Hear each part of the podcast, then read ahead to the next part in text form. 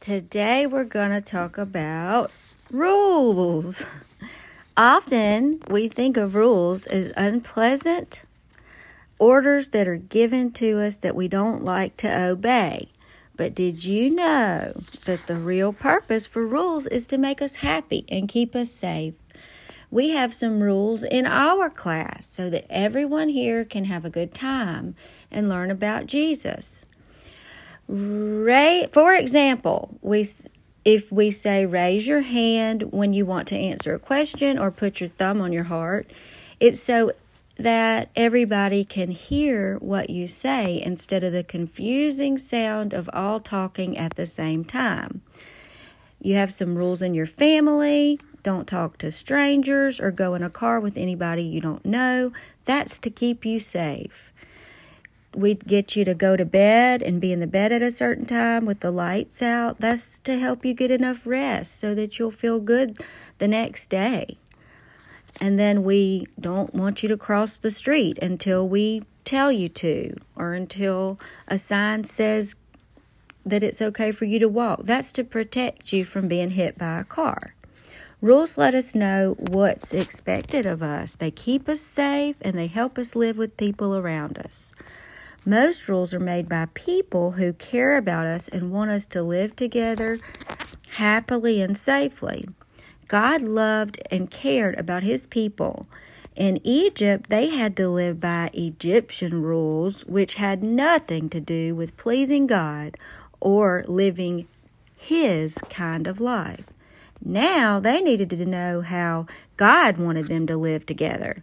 Today, we'll learn about some of the rules God gave his people because he loved them and he wanted them to be happy living together. He also wanted them to show the nations around them by the way they lived what God is really like.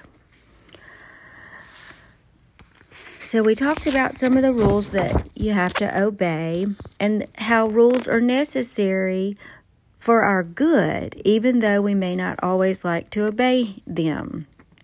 If there were no rules in our world, there'd be confusion at home, at school, here, even more accidents on the roads, fights, problems everywhere. Good rules are very important.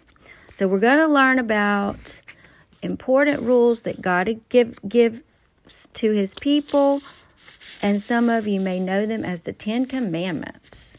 So let's find out what they were. Exactly three months from the day they left Egypt, the Israelites came to a very large plain, like a flat, level area in the desert of Sinai. There, the pillar of cloud stopped, and all the people pitched their tents. God's people would camp in this place, which was called Horeb, for a whole year.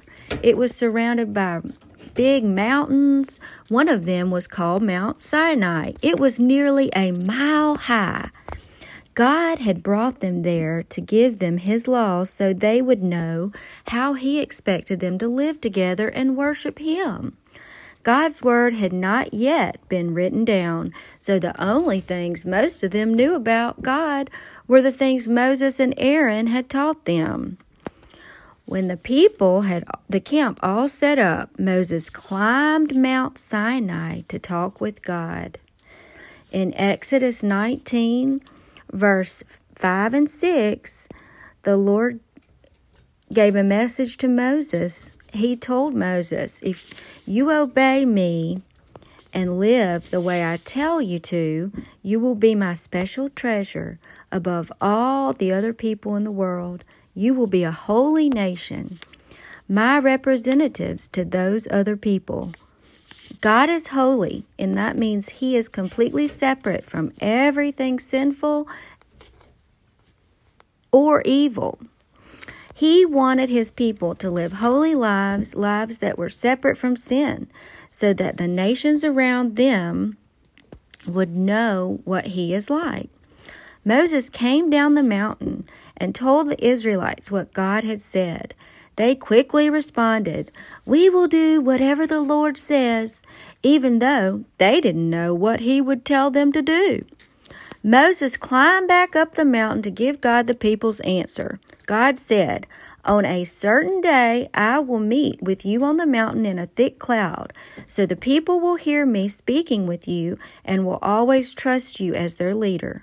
Tell them to prepare themselves.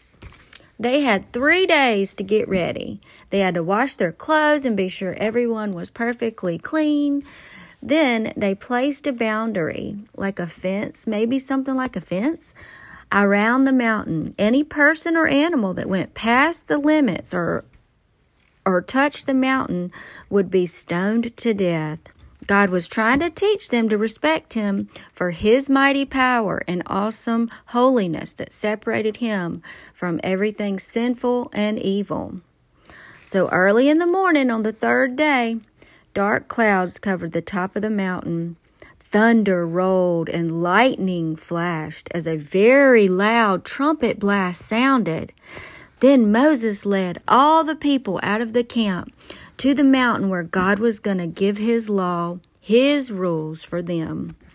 God came down to Mount Sinai to meet Moses. Thick smoke covered the mountain and billowed up like smoke from a furnace, because the Lord had come down like fire. The whole mountain shook like it was a really bad earthquake, and the sound of the trumpet got louder and louder. Then the Lord spoke in a voice they could hear. The people were terrified. They trembled and backed away and said to Moses, you speak to us and tell us what God says, but don't let God speak to us directly, or we will die. Don't be afraid, Moses said to them. God has come down so that you will realize how great and holy He is and will respect and fear Him. Seeing His greatness and holiness will help you obey Him and keep you from sinning. So the people stayed where they were where they were as Moses went up the mountain and into the thick dark cloud where God met him. There, for the first time, God gave Moses the special laws or rules he wanted the people to live by. Through these laws, God was telling his people what is right and what is wrong, and we call some of them the Ten Commandments. And they are in Exodus 20. God also gave Moses the rest of the rules recorded in the book of Exodus. They were to teach people three special things what kind of person God is and how to please Him, how to live with one another, and how to worship God with sacrifices and prayer. When Moses came down from the mountain, he told the people the laws that God had given him and some special promises God had made. God promised that He would send His angel ahead of them to bring them to the land He had prepared for them. He also promised that if they would listen to Him and obey His laws, He would take care of them and protect them from their enemies. Moses wrote everything God had told him in a book. Then he built an altar and made an animal sacrifice to God in front of the people. He was worshiping God and showing the people how special God is. After that, he read to the people what he had written in the book. It was like a contract, a covenant, a promise between God and the people. In it, God told the people what he wanted them to do and promised to take care of them. The people promised to obey, and they said, We will do everything the Lord has said. We will obey. So, our summary is God gave his people new laws or rules to live by after they left Egypt. He wanted them to know what is right and what's wrong, how to live together, how to solve their problems, how to stay healthy, and how to worship Him. He wanted them to live holy lives so they could be His special representatives to the nations who lived around them.